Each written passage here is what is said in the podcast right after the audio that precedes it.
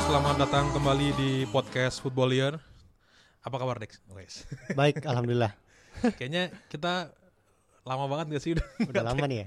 Udah lama tag gara-gara kita suka menabung, menabung menabung episode. menabung pangkal kaya, hemat pangkal kaya. Kita kita kalau kalau kalau di tag kayak gini, kita emang eh, lama gak ketemu. Hmm. Meskipun di nyataannya kita hampir tiap hari ketemu. Katanya kemarin lo habis meliput kerusuhan di Hong Kong. Anjir.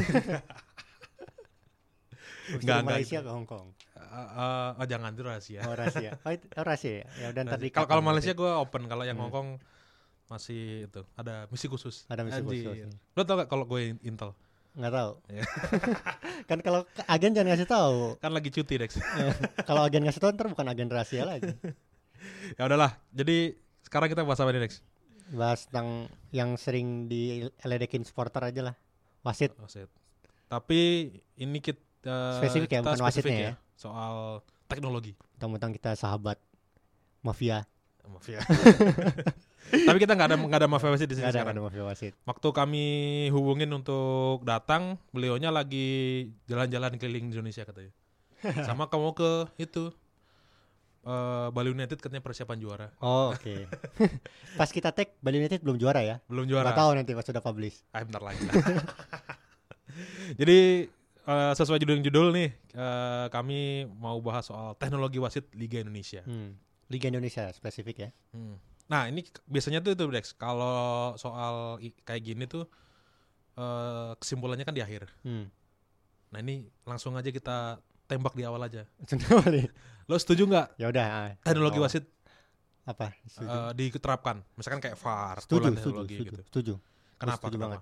Kenapa setuju? Soalnya ini langsung gue bacain aja nih. ya langsung aja nanti pembahasannya belakangan. Oh. Kita kan Soalnya piramida terbalik gitu. ya, kita kan kita kan selalu membandingkan wasit itu sama seperti kita memiliki kemewahan yang sama seperti kita lah gitu ya Hmm. sebagai penonton. Padahal kalau kita sih enak ya punya replay, apalagi kalau replaynya tuh ada eh, gerak lambat dari berbagai penjuru. Nge-zoom. yang zoom nge- terus ini ini hands nih gitu kan kalau wasit di lapangan mah ya nggak gitu juga nggak nggak nggak apa ya nggak sempet lah nggak sempet nggak sempet lihat. Kita yang eh, lihat wasit nggak sempet lihat kitanya sempet lihat kita langsung goblok goblokin wasit. Padahal wasitnya itu bukan goblok. Memang nggak sempet lihat. Kita kitanya kepintaran memang. Makanya ini penonton dibuat terkesannya lebih cerdas kan. Lebih cerdas lebih benar lebih adil dalam menilai sebuah kejadian di kontroversi terutama di sepak bola. Sementara wasit enggak Nah, wasit kan nggak punya hak nonton tayangan ulang ya. Dia harus memutuskan dalam rentang waktu yang sempit dengan penglihatan mata manusia yang sangat terbatas. Bisa jadi wasit nggak ngelihat, terlambat melihat atau bahkan dia nggak yakin pas dia ngelihat. Nah, keterbatasan itulah yang membuat wasit melakukan kesalahan dan dianggap nggak adil. Ujungnya bukan cuma dihujat kan wasit juga, tapi dia juga terancam dihukum oleh komisi, komisi wasit kalau dia melakukan kesalahan. Nah, atas dasar itulah menurut gua eh, VAR itu cocok diterapkan karena VAR membagikan kemewahan yang sebelumnya hanya dimiliki penonton layar kaca kayak kita. Kemewahan itu dibagikan kepada wasit. Ketika keterbatasan penglihatan wasit, VAR bisa melampaui batas tersebut. Dia bisa membantu wasit. Jadi menurut gua VAR itu bisa melahirkan keputusan yang benar ya, bukan ya- keputusan yang adil. Kalau adil atau enggak tuh urusan belakangan, tapi benar atau enggak tuh VAR. Sepakat. gue tinggal kesimpulan doang aja sepakat. Nggak tapi gue mau nambahin dikit deh. Eh, kan eh, pembahasannya paling sering dan ini udah agak basi sebenarnya sih. Ah. Kayak eh, penggunaan VAR, golongan teknologi itu membuat sepak bola itu tidak humanis kembali. Udah nggak humanis lagi gitu.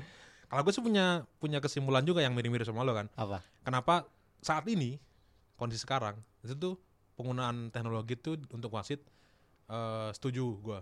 Kalau dulu nggak Dulu enggak? dulu nggak dulu masih ya nggak nggak apa eh, belum perlu lah gitu gitu karena teknologi siaran itu Dex jadi kalau dulu eh, replay segala macam itu masih belum sedetail sekarang nah sekarang tuh makin detail itu Iya sih, sebabnya penonton atau supporter makin pintar lebih pintar dari wasit Iya, dong pintar. karena Nah. tadi kan lo bilang punya kemewahan Iya, ada fasilitas-fasilitas yang bisa dia gunakan gitu. nah itu yang Sama yang- kayak orang kalau berdebat online tapi bisa googling dulu. nah persis Beda kalau kita persis. sekarang ngo- debat gini. Nah, nah itu persis. Nah makanya ya udah, gue sih setuju penggunaan VAR dan teknologi itu Hmm, ya teknologi bukan hanya VAR ya sebenarnya ya. Nah kalau di sekarang nih yang lagi ramai dan pada saat eh, podcast ini di tag, PSSI itu baru ngumumin Baru ngumumin ya. mereka bertemu dengan IFAB, Oh, IFAB. International Football Association Board apa Association ya? Board ya. Eh bener gak sih?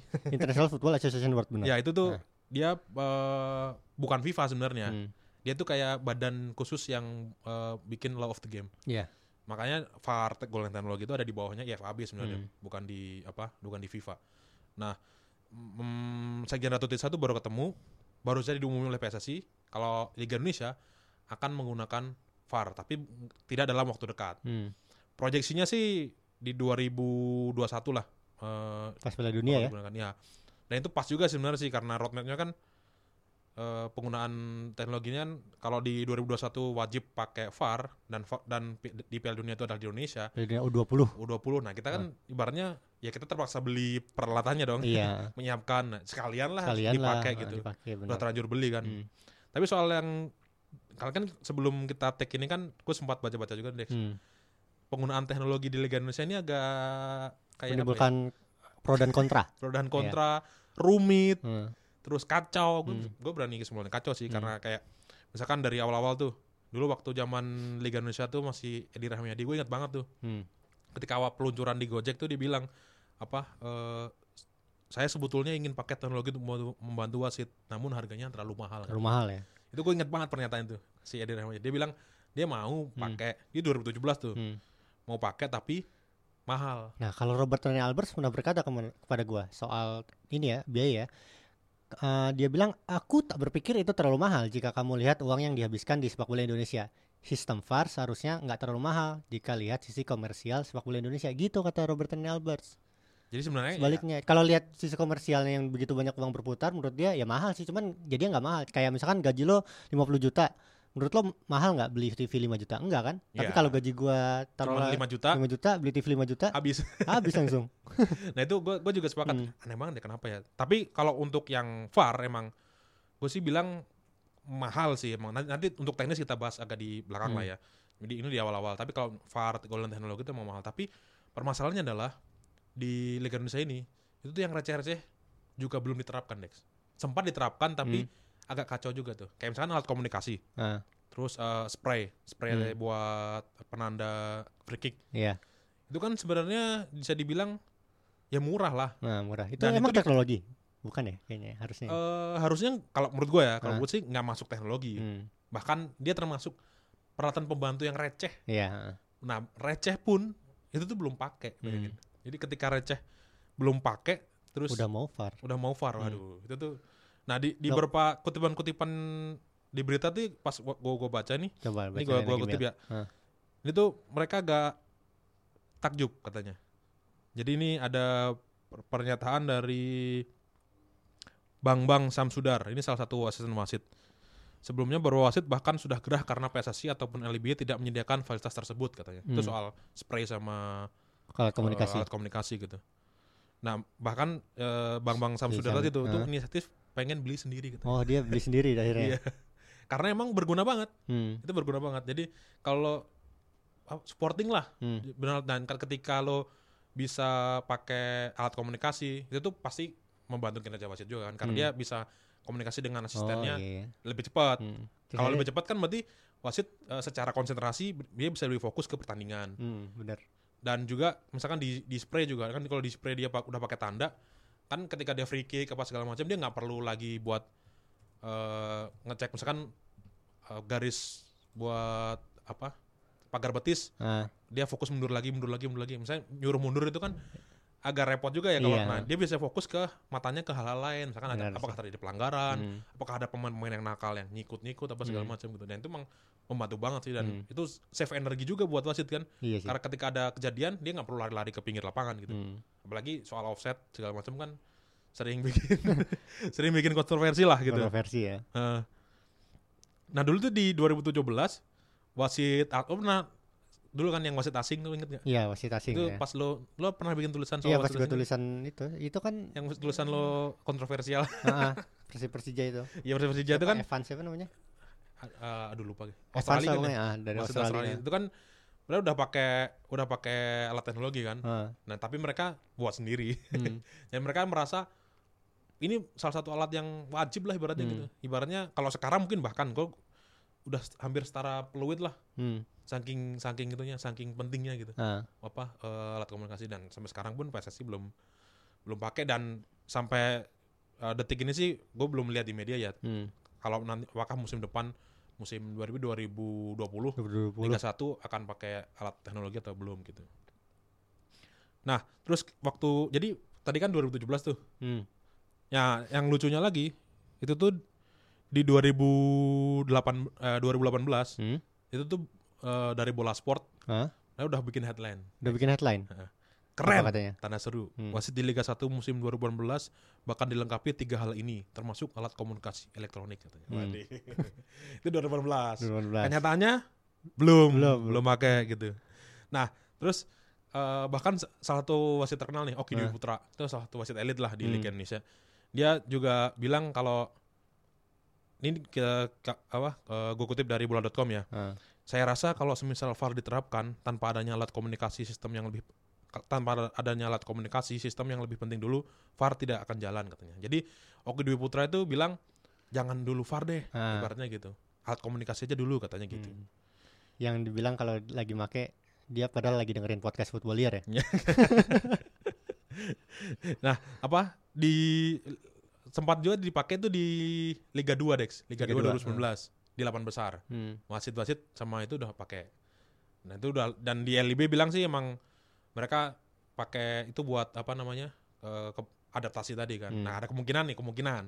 Kalau mungkin di Liga 2 ini diuji diuji nah nanti di 2020 20 dipakai. Semoga aja, semoga semoga sih. ah. semoga dipakai gitu.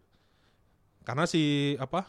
Menurut. Rat- Ratu Tisa Ah, nih, dia bilang dulu nih di 2017 Hmm. ini ke, kutip dari Bulalop ya 2017 dia bilang kalau alat kita sih udah ready sejak Liga Indonesia musim 2010-2011 Wow, udah lama banget. PT Liga 9 sudah tahun. membeli Hmm. tapi kita harus tahu siapa yang menggunakan dan prosedur lainnya jadi jangan fokus kepada teknologinya katanya gitu Hmm, gitu. udah punya nih katanya udah Ah. punya katanya tapi belum dipakai Hmm. bilangnya sih gitu nah soal apa eh teknologi tadi itu kan sebenarnya alat komunikasi sama spray itu kan eh, nggak kontroversi lah ya Iya sih, enggak Kayak- enggak kayak VAR lah. dan tuh Ah. nggak perlu training masa lo perlu training pakai alat ya m- mungkin dibiasakan dibiasaan dibiasakan pembiasaan doang ya nggak perlu kayaknya Hmm. kalau training pun nggak perlu yang apa eh, harus khusus segala Hmm, macam nggak, gitu cuman ya lo pengetahuan Hmm, lo tulis di manual book pun bisa. kayaknya bisa ya Hmm, kayak lo harus apa dan mungkin di diujinya di turnamen pramusim misalkan Hmm. gitu atau di uji-uji tanding atau misalkan game internal kan sering tuh iya sih. ya. kalau wasit kan ada training kan sebelum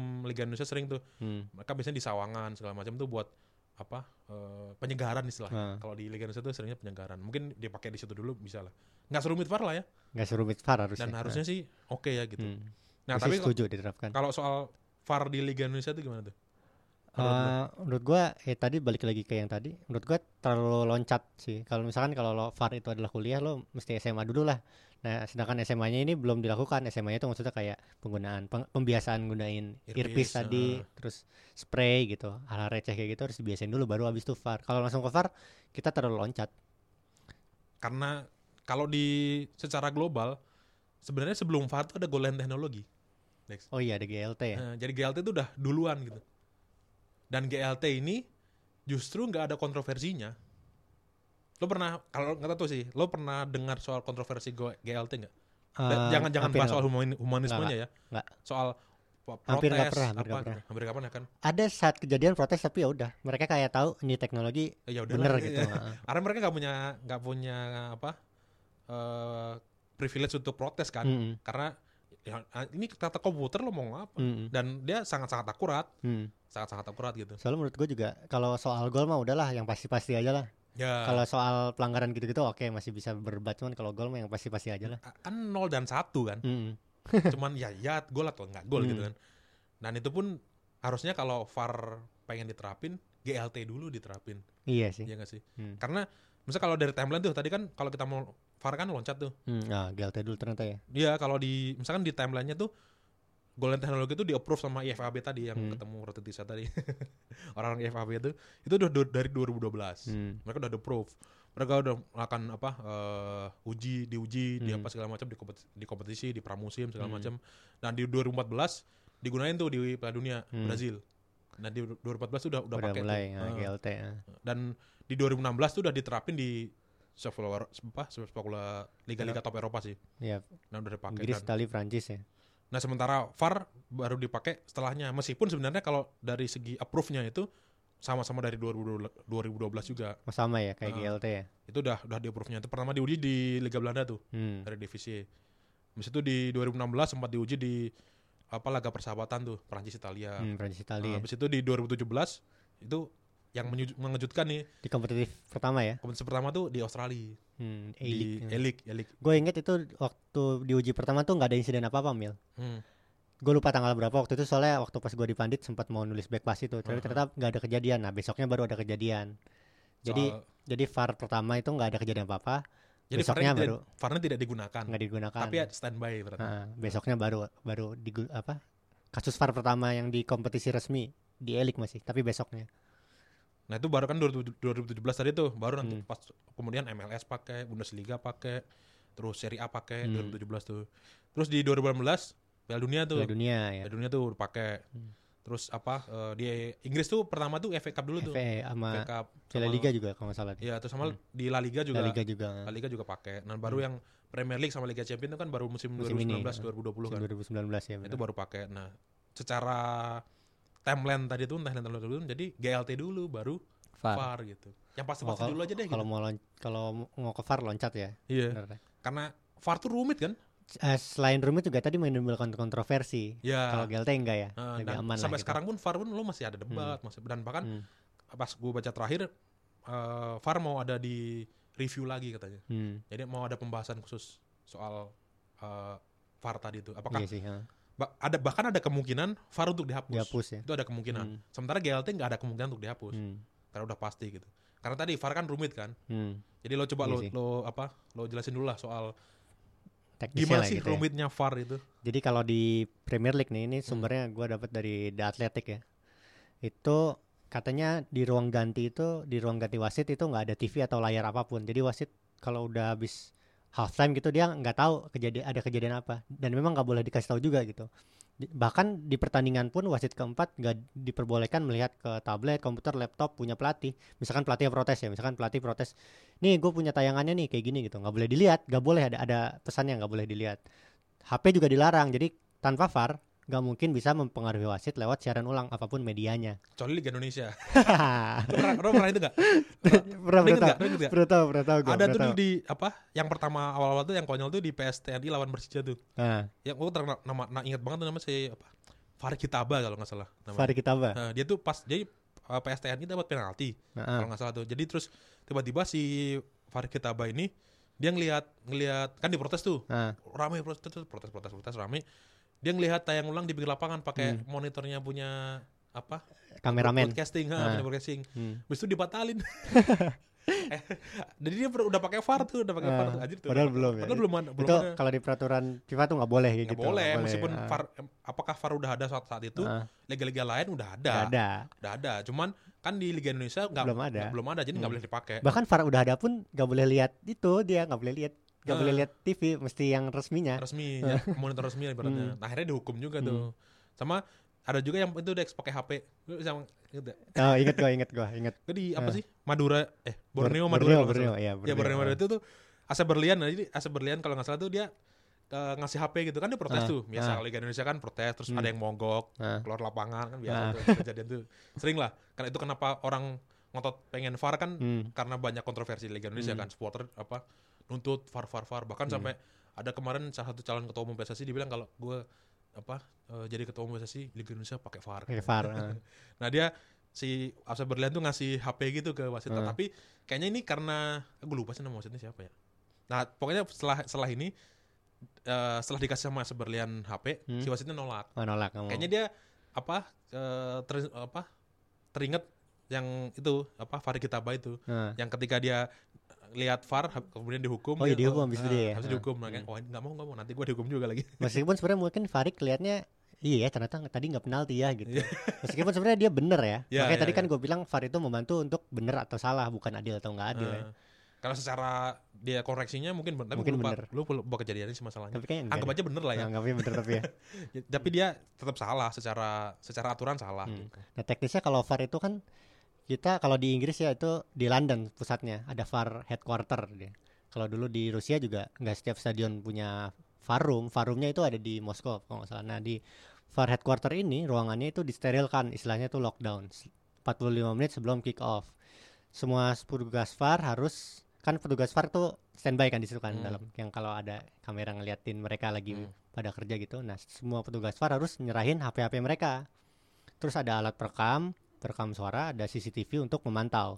Bahkan kalau petugas VAR mau ke toilet, itu ada yang mendampingi Ya, sampai kayak sampai nasional. ya. segitunya. itu kayak gitu teknisnya kalau di ruang VAR tuh. Heeh.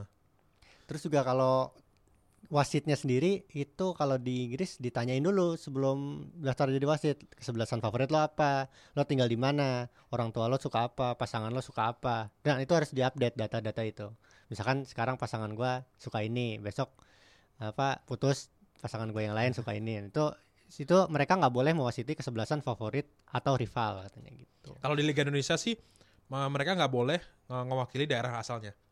Jarak asalnya ya. Nah, itu misalkan lo lo dari lo kelahiran mana sih? Jakarta Jakarta. Ah. Lo kelahiran Jakarta.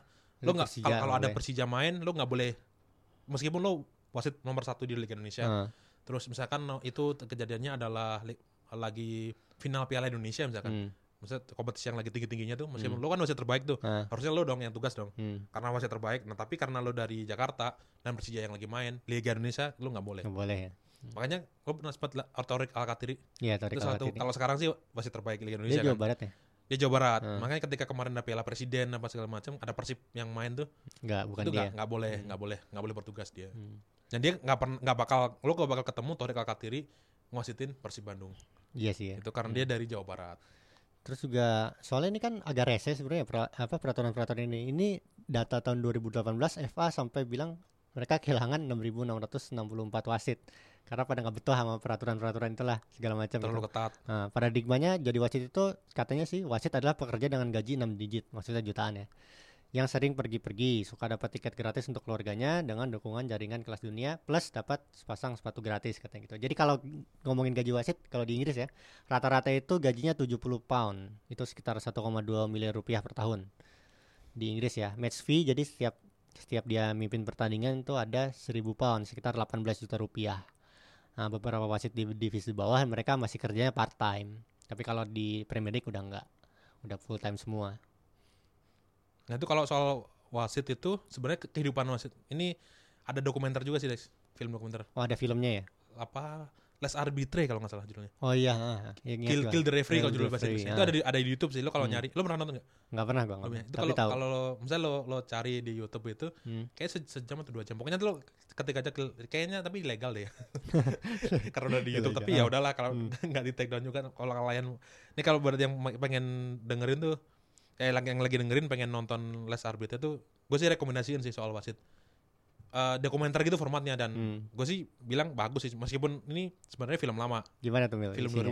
2009 jadi dia salah satu yang disorot itu adalah Euro 2008 setahun Euro- sebelumnya Oh. jadi dokumenter nah Hmm. yang paling menarik dari film ini adalah dia itu eh, dapat akses dari UEFA untuk eh, ngerekam percakapan wasit Oh iya. kan udah pakai alat komunikasi tuh Ah. jadi ini dari Euro 2008 tuh udah pakai alat komunikasi Hmm. jadi kalau kita baru sekarang belum pakai tuh udah 10 Tinggal- tahun Udah 10 kemudian tahun ya. belum dipakai anjir. Dan itu paling menarik tuh di percakapan. Jadi gue paling anjing ini yang keren tuh percakapannya tadi itu. Jadi Ngomong apa dia? macam-macam. Jadi Hmm. kayak ada yang di adegan itu si wasit keempatnya kayaknya bosen deh. Jadi dia tiba-tiba di alat komunikasi bilang "Eh, coba kalian apa eh, eh coba kalian lihat atau gue lihat gitu. Pokoknya Hmm. lihat dia bilang ada awan mendung ke sini gitu. Ah. Kayaknya bentar lagi hujan deh. Ya, bentar gitu. Pas hujan, lagi ah. pertandingan aja Ah.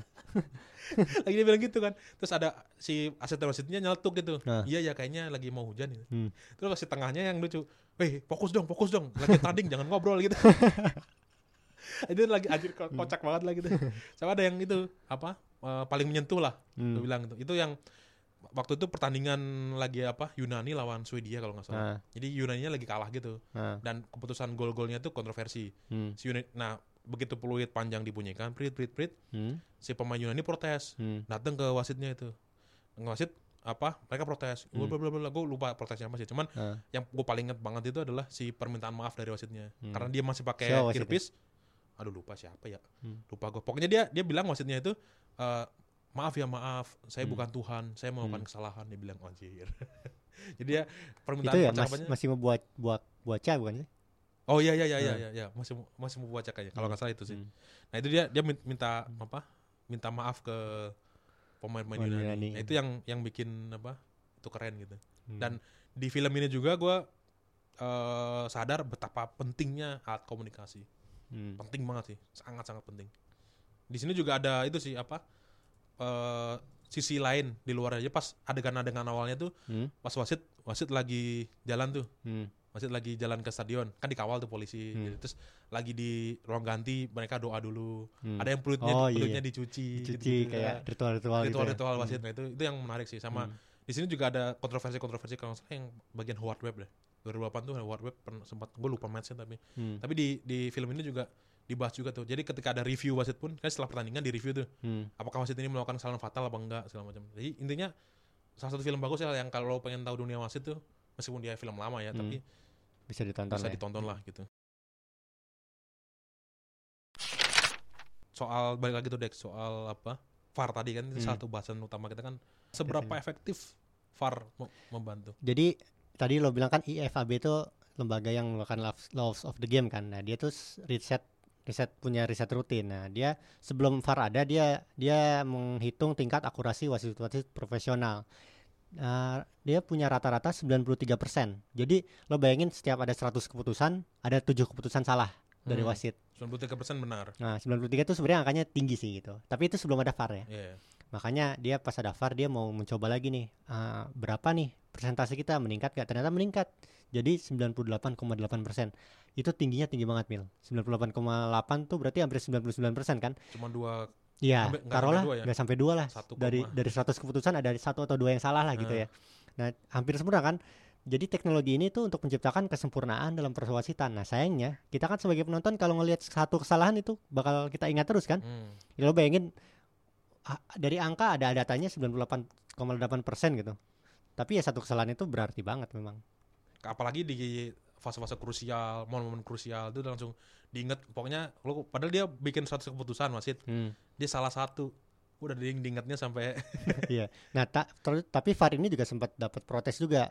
Soalnya VAR itu kan ngelihat video dengan detail dengan akurasi yang pikselnya tuh tinggi banget sama dia slow motion. Nah, Henning Plesner, psikolog dari University of Heidelberg bilang video slow motion itu gerak lambat hanya akurat kalau dilihat untuk menilai letak pelanggaran. Misalnya di dalam di dalam atau di luar kotak penalti. Soalnya kalau untuk menilai impact atau dari tackle atau pelanggaran itu video slow motion tuh gak akurat. Lo bayangin misalkan lo di tackle pak gitu kan ya. Nah dia kan slow motionnya ini kan ya ya, ya, ya. gitu jadi dia bilang sih jadi nggak akurat makanya kalau slow motion tuh lo pakainya di ini aja di apa dibuat tahu letaknya aja bukan bukan menilai karena kalau yang soal apa soal normal video tadi itu itu juga di uh, ilmu wasit itu Hmm? salah satu pelatihan wasit itu ada Hmm. tuh soal lo menggunakan semua panca indera oh jadi lo iya gak cuma mata tapi lo Hmm. juga apa telinga segala macam harus kan standby terus ya sepatu ketemu sepatu pasti beda dengan Hmm. sepatu ketemu bola iya iya gitu-gitu. benar Heeh. makanya efek apakah dia diving apa enggak itu tadi kan kata lo dilihat Hmm. efek tackle-nya gimana dorongannya tackle-nya dari mana jatuhnya ke mana segala macam gitu gitu sih Hmm. terus juga ad- apa bilang yang paling umum tuh VAR tuh buang-buang waktu katanya Nah itu yang bilang Hmm. apa soal jangan pakai VAR lah bikin apa namanya wak- baru apa mem- membuang waktu nah karena kita harus nunggu dulu Nah, apa segala macam. menurut gue sih enggak menurut gue enggak tapi ternyata didukung data nih apa Hmm. uh, uh, pendapat gua. Jadi studi dari University of Portsmouth sebelum ada VAR ya pernah menyimpulkan kalau di Liga Inggris itu waktu rata-rata bola benar-benar dimainkan hanya 62 menit 39 detik dari 90 menit. Itu cuma 2 per 3 pertandingan. Lo bayangin lo kalau bayar tiket pertandingan 100 pound gitu itu eh 90 pound lah. Itu lo buat bener-bener lihat pertandingan bola tuh kira-kira nggak nyampe 63 pound lah harusnya gitu. Soalnya dua per tiganya tuh cuman waktu efektifnya. Nah ke mana sisa waktu yang lain? Ternyata kebanyakan untuk cedera. Nah cedera ini kan nggak nggak semua cedera kan beneran kan. Diving ada yang diving ada pura-pura cedera. Ini juga studi dari dia juga bilang cedera sungguhan banding cedera bohongan itu satu banding 11 Dari 11 eh, ada cedera, cuma satu yang bener. iya gitu katanya Lainnya Nah. cuma guling-guling. Terutama Neymar. nah ini kalau dilihat emang VAR tuh ngam- ngambil waktu berapa berapa lama sih dari 90 menit pertandingan rata-rata waktu yang hilang dari VAR itu kalau wasitnya cuma pakai headset doang nggak lihat layar itu 39 detik kalau itu dia kayak di- yang dilakukan di Liga Inggris. di Liga Inggris ya Di benar musim 2019-2020 mereka nggak wasitnya nggak nonton monitor, Iya. tapi dari wasit VAR-nya dari yang wasit. Nah, tapi kalau sampai lihat layar kayak di Piala Dunia itu Hmm. 70 detik Satu menit lebih. satu menit 10 nah, detik. nah itu kesannya lama kan ya Ya. aduh lama nih tapi kalau kita bandingin dengan waktu lain misalkan waktu tendangan bebas lah ada kan tendangan bebas lah ada ancang-ancangnya ada ngatur-ngatur pagar semprot spray gitu nah ternyata itu waktu rata-ratanya tuh 8,5 menit 8 setengah menit per pertandingan ya tadi VAR kan nggak nyampe 2 menit kan per pertandingan tendangan gawang juga ada ancang-ancang dan lain-lain 5,5 menit lemparan ke dalam waktu yang terbuang 7,2 menit terus juga sepak pojok 4 menit pergantian pemain ada 3,2 menit. Nah, kalau yang sekarang tuh ada buang-buang waktu versi terbaru tuh yang lebih taktis. Tactical foul. Oh, iya. Nah, itu itu belum ada datanya. Cuman itu menurut gua itu yang baru lah. Nah, sebagai perbandingan tadi kan baru dari beberapa ada apa? kejadian tadi itu tuh berarti VAR nggak ada yang lebih dari kejadian menit tadi lah, kan? Nah, kalau misalkan dalam satu match ada dua kejadian ya cuman cuma dua Paling 2 menit. dua ya. menitan Dua menitan gitu. nggak dibanding kejadian lain nggak nggak Ah, nggak itu sih Itu itu ilmu persepsi. Jadi Hmm. persepsinya tuh la- kesannya lama. Soalnya itu satu kejadian hampir 2 menit kan. Hmm. Lo beda kayak kasus lemparan ke dalam gitu. Lemparan ke dalam di setiap pertandingan kan bisa puluhan kan. ah, tapi mungkin mungkin doang ya mungkin sekalinya lemparan ke dalam mungkin dua detikan Iya, gitu. iya, iya. Lo bayangin dalam 20 kejadian 20 detik eh 20 kejadian 2 detik berarti udah 40 detik kan gitu. sama mungkin soal penyesuaian juga sih ya kayak Hmm. kita udah puluhan tahun lo udah puluhan tahun nonton bola nggak ada yang dihentikan VAR-nya tiba-tiba Ah. ada dihentikan Iya. VAR gitu. Kalau di olahraga lain mungkin udah kayak biasa aja gitu. Nah, soal lo tadi juga bilang apa wasit Premier League kan diprotes karena gara-gara nggak lihat monitor VAR kan, Hmm. cuma lihat headset doang. Nah, ini ada ada pernah yang bilang mantan wasit yang nggak mau disebutkan namanya bilang melihat monitor itu apa buang-buang waktu dia bilang. Replaying the replay maksudnya mereplay replay itu unnecessary dia bilang. Ketika kita punya kolega di telinga kita yang bilang kalau dia sudah melihat insiden itu 20 kali dari enam sudut pandang yang berbeda dia bilang gitu. Jadi buat apa gua gua ngelihat itu monitor toh temen gua di sana di ruang VAR udah melihat itu dengan teknologi yang mumpuni gitu. Sama kalau di Premier League itu kan ada virtual offset tuh nggak lo yang 3D iya. Itu yang apa kayaknya gue harus pertegas ini deh. Gitu. soalnya gue banyak yang bilang ini sering sih sering. Eh, lu sering dilihat di timeline gak sih? Hmm. kayak mereka protes ini seharusnya nggak offset Hmm. ini offset atau pokoknya kesebalikannya lah. Mereka protes soal offset karena dianggapnya garisnya itu gak sesuai dia bilang ini ini padahal kena ini padahal kena tangan ini kena apa gitu segala macam banyak yang bilang ini nggak nggak sesuai nih sama apa eh peraturan offsetnya ini harusnya Hmm. offset atau ini harusnya nggak offset sebaliknya gitu Hmm. nah itu karena garisnya dianggapnya kena ada kena pantat sedikit lah ujung Ah. sepatu lah gitu padahal si wasit eh, Premier League ini mereka tuh pakai virtual offset line sebenarnya Hmm. jadi mereka udah pakai proyeksi 3D Hmm. udah pasti akurat pasti percaya akurat. sama teknologi lah Gue juga pernah dijelasin sih di artikel di Atletik itu bener-bener sampai pixel terkecil pun katanya Iya, akurasinya dan gitu. Selain, selain pixel juga eh, dia soal itu juga Oh, kecepatan kamera kecepatan bukan? eh, apa sih FPS ya? oh ya frame frame, per secondnya tuh Ah. sangat-sangat akurat gitu jadi Hmm. udah udah pasti percaya lah lah Hmm. itu tinggal percaya lah itu dia pakai proyeksi 3D nah kalau yang di garis itu katanya itu eh, garisnya tuh terlalu tebel Nah, nah ini ada alasannya. Eh, karena ada apa? kutipannya, ada kutipannya. Jadi Iya, dia iya. bilang kal garisnya itu sebenarnya eh, tingkat akurasinya itu sangat-sangat akurat lah, hampir mikroskopik anjir. Itu kan Tip- kecil banget kan ya. kan ya makanya gua Masalahnya kalau kalau kita me- mempre- mempresentasikan itu di TV-TV di layar kaca kalian, dia bilang itu terlalu kecil, makanya akan kita kelihatan. tebelin. Nah, Pasti ditebelin sama dia. pasti tebelin itu Hmm. kadang kena menimbulkan mispersepsi. kena baju dikit lah kena apa dikit lah Mm-mm. gitu karena dan dia butuh cepet kan Hmm. waktu ditampilin kan kalau kalau nggak kalau kelamaan garisnya dipakai desainer grafis dulu sih kelamaan jadinya nggak main-main bolanya iya. jadi mereka harus butuh cepet kan Hmm. makanya nah si virtual line ini karena lo udah teknologi dan tingkat akurasinya sih udah bukan pakai garis lagi dia pakai jangka sorong kalau gue Juga sorong. serius Hmm. saking saking saking akuratnya dan pas waktu mereka kan ada kalibrasi tuh Ah. beneran pakai jangka sorong nih Hmm. saking apa eh, detailnya gitu jadi Hmm. lo udah percaya aja lah kalau ada offset pakai di apa namanya di Premier League Hmm. udah pasti akurat lah gitu sama kayak Gue sih percaya sih. sama kasakuratnya mungkin kayak golden teknologi Iya. iya. cuma nol dan Hmm. satu doang gitu Hmm. Jadi udah pasti akurat lah gitu.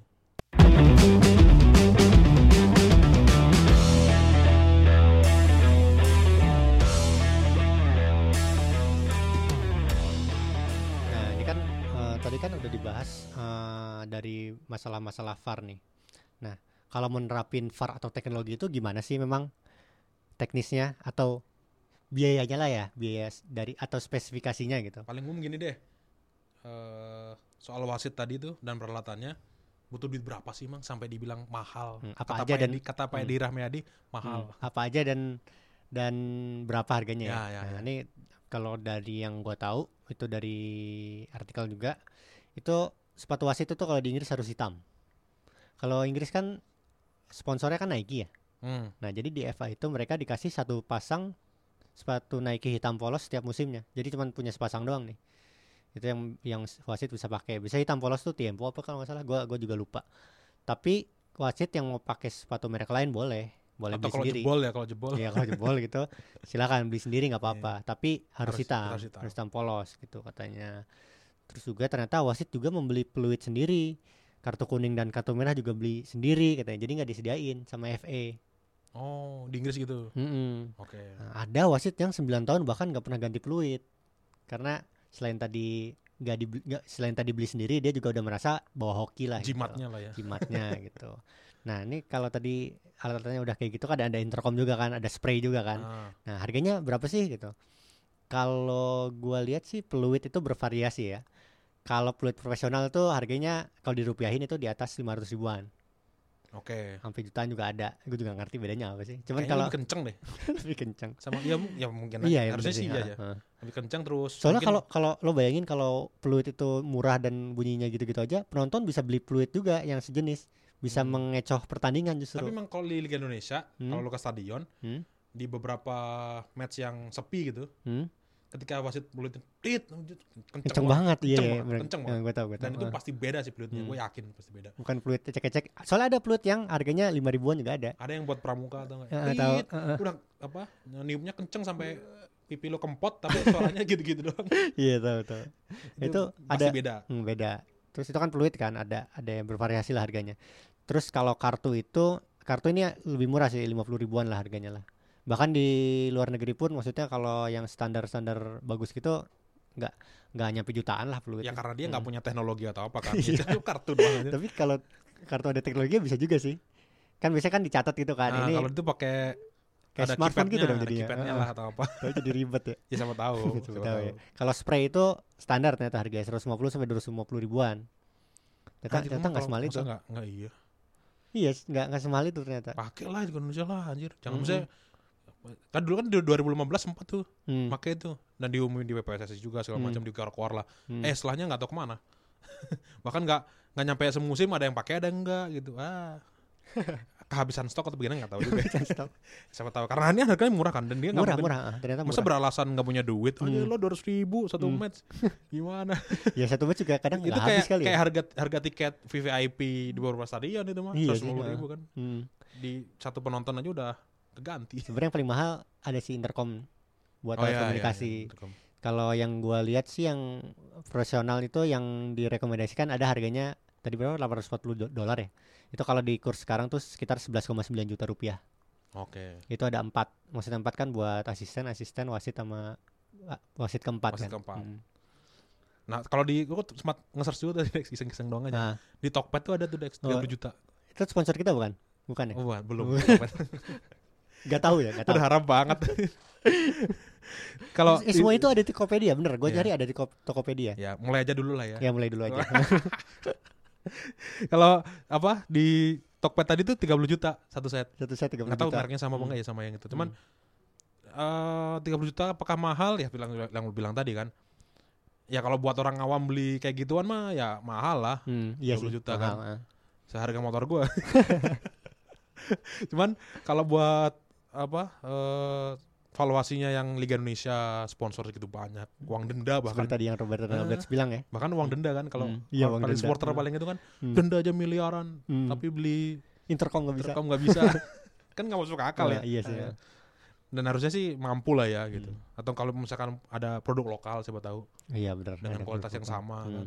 Ya, siapa tahu juga kan. ya, soalnya kayak gue balik lagi Indonesia mau Piala Dunia 2021 20 Hmm. dan itu udah pasti pakai teknologi itu alangkah baiknya kalau kita sekalian belajar sama-sama lah gitu Ya, dari ya. dari musim depan lah seenggaknya lah Jadi kayak depan apa pesannya sih tadi ya salah satu pesannya tuh Hmm. apa pakai dulu lah spray sama inter intercom lah dulu lah. Hmm, benar belum ada VAR dan kawan sama tadi gue sempat tuh Dex sempat nge-tweet sama apa namanya eh, nge-story Hmm. begitu bat, apa gue baca PSSI bertemu FAB soal VAR Hmm. langsung gue tanya ke follower pendapatnya soal gimana sih VAR Hmm. coba Gimana mari kita bacakan bersama-sama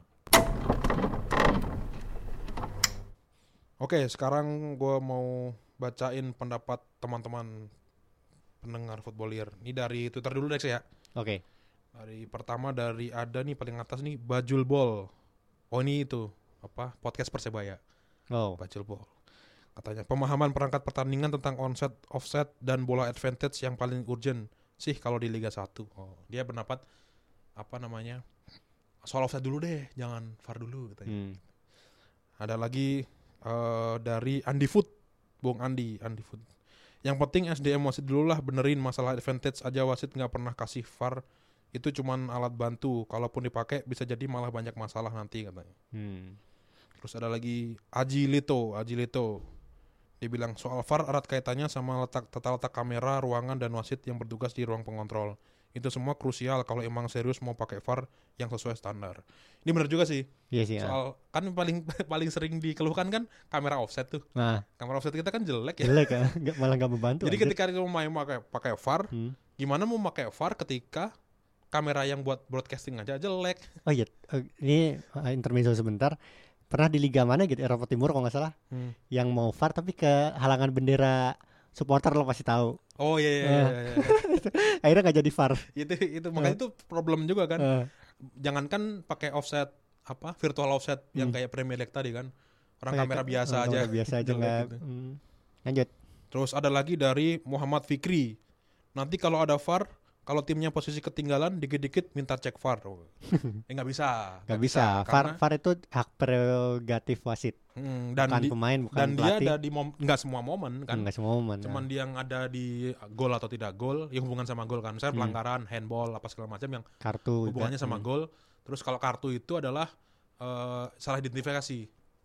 Misalkan Iya iya ah, Nah, terus ada soal lampu apa eh, kartu merah kartu juga. merah. ah. Kartu merah. Jadi nggak nggak semua momen bisa pakai VAR. Kayak Hmm. pelanggaran tiba-tiba di tengah lapangan nggak ada apa-apa pakai VAR, VAR bisa. ngapain? Nah, nah, coba oh dari mana tadi? Dari Baca- Instagram. Oh, dari Instagram. Tadi udah dari Instagram. Ah. Gantian lah gantian. Nah, ini dari Dani Repos nih. Ah. Sepertinya SDM-nya dulu dirapikan, baru teknologi penunjangnya diurus. Dia bilang gitu. Hmm. Terus kalau kata Dio Aprila 45, secepatnya VAR diterapkan di Liga 1 demi menghindari kesalahan wasit dalam mengambil keputusan. Bilang Oke. gitu.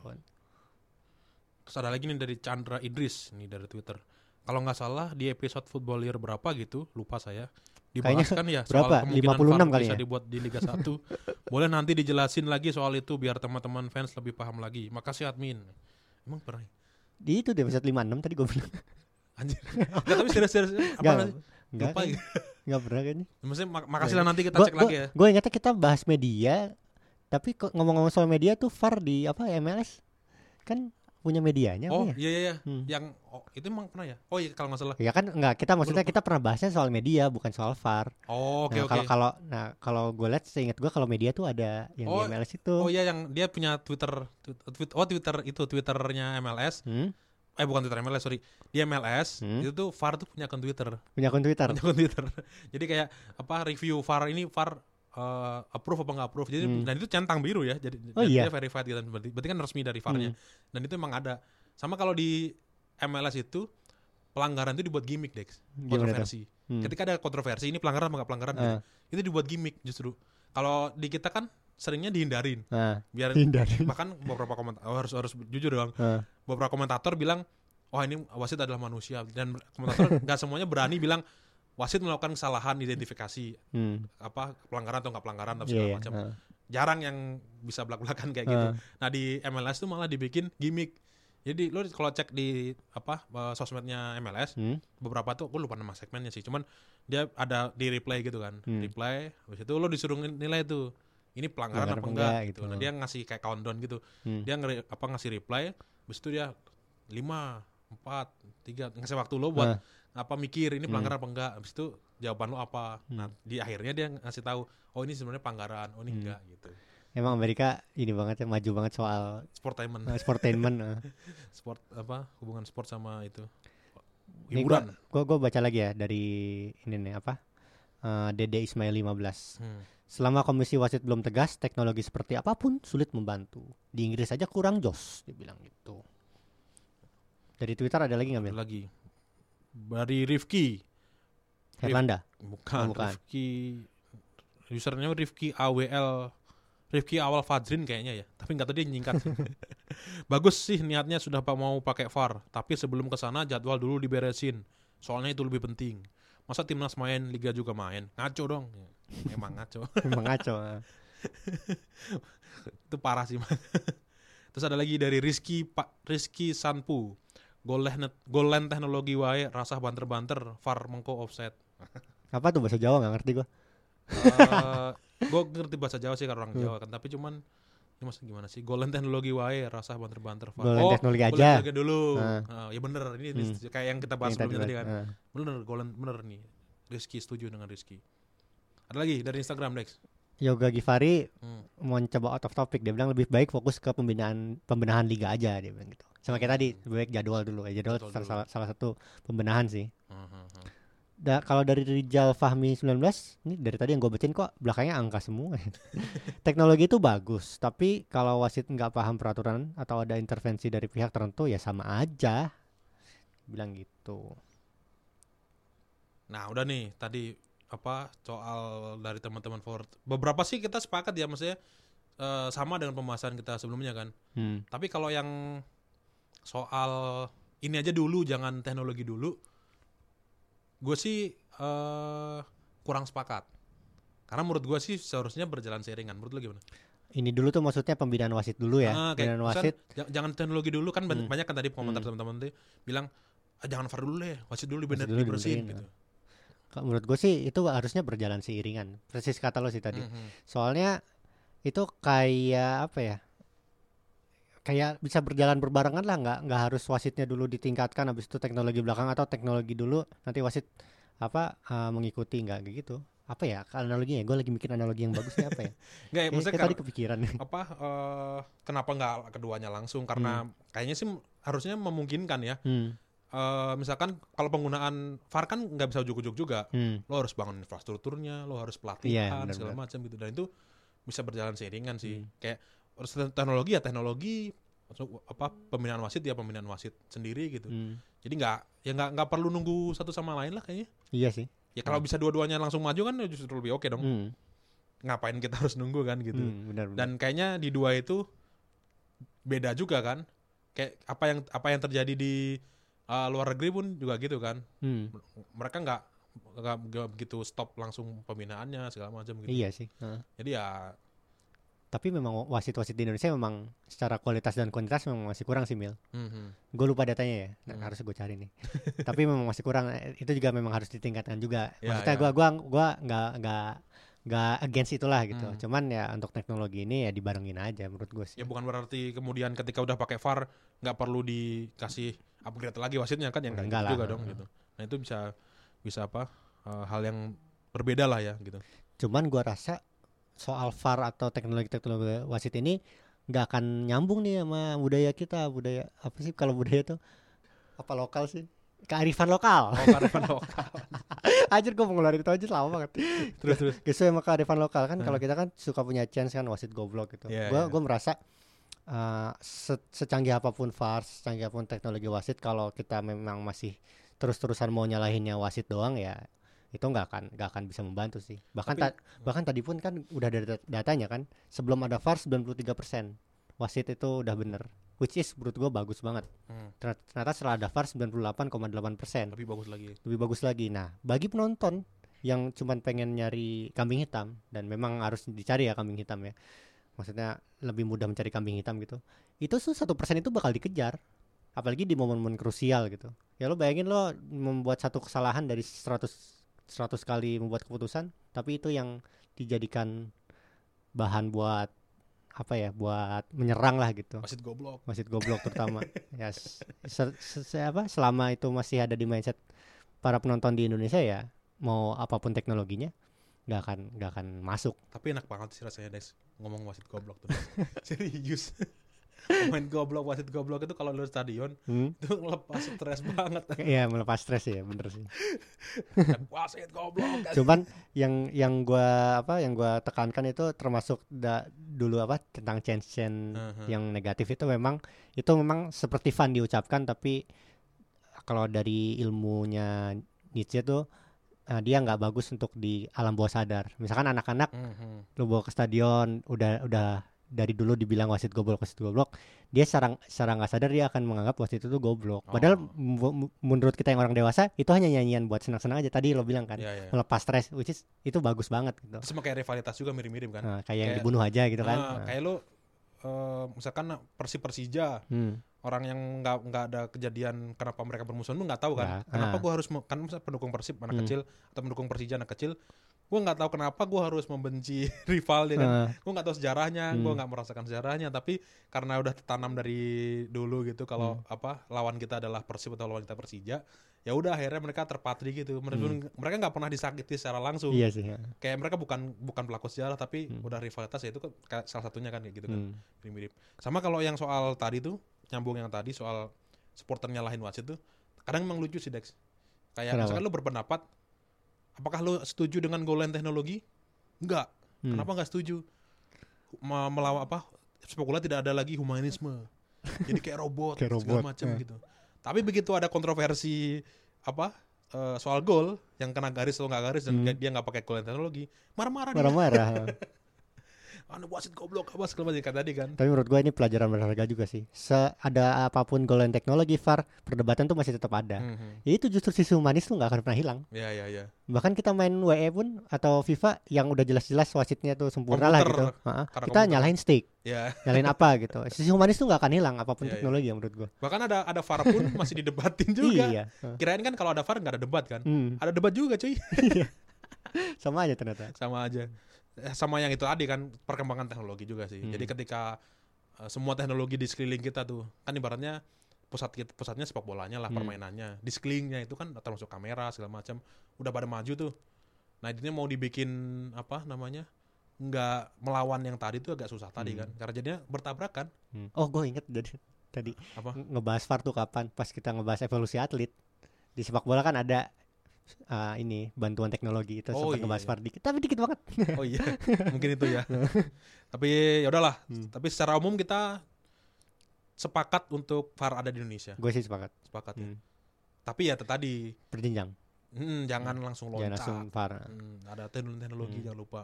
Terus ada pe- peralatan pembantu wasit Hmm, apalagi ini juga kan kita dipaksa FIFA berarti kan untuk Hmm. Piala Dunia U20 pakai ya VAR. kita harus strategi sih Hmm. Dari sekarang nih harus ngapain dulu ngapain dulu ngapain dulu gitu Karena nggak bisa secara langsung Nah. juga. Bahkan di Thailand kan dua musim yang lalu, hmm? musim 2018, Ah, iya, iya. Sempat ah.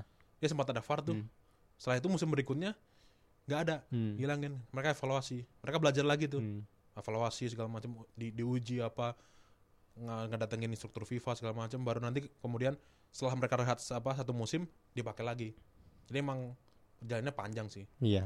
Jadi nggak nggak kalau musim depan gue yakin sih nggak akan pakai VAR. nggak akan pakai VAR tapi teknologi juga, tapi minimal tadi ya ya apa intercom dulu lah intercom dan gitu. sama spray lah spray ya. lah spray itu simple banget lah Hmm. Jadi kalau itu balik tadi kesimpulan Hmm. lagi, setuju, setuju. setuju Hmm. Udah. mahal enggak enggak ternyata Nggak mahal-mahal banget. mahal mahal banget Mampu lah ya. mampu Tapi kalau yang tadi goal line teknologi sama VAR mau mahal, iya mahal. ya mahal itu Tapi karena kita udah Piala Dunia, hmm.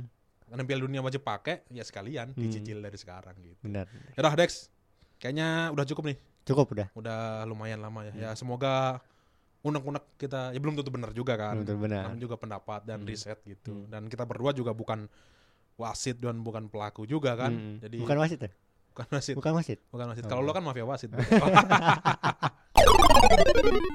Ini adalah suara pandit komputer. Terima kasih telah mendengarkan. Jangan lupa share ke teman-teman kalian.